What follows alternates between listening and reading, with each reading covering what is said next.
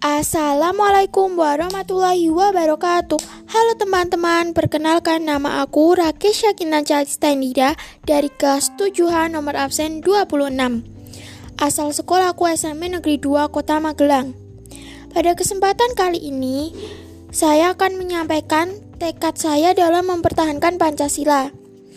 Kita sebagai warga bangsa Indonesia harus mempertahankan Pancasila dengan cara yang pertama, mengamalkan Pancasila dalam kehidupan sehari-hari.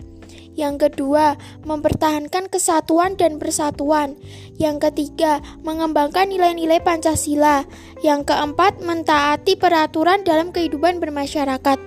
Contoh yang pertama yaitu berkata sopan kepada orang tua, membantu tetangga yang kesulitan, melaksanakan piket kelas melaksanakan piket kelas dengan teratur.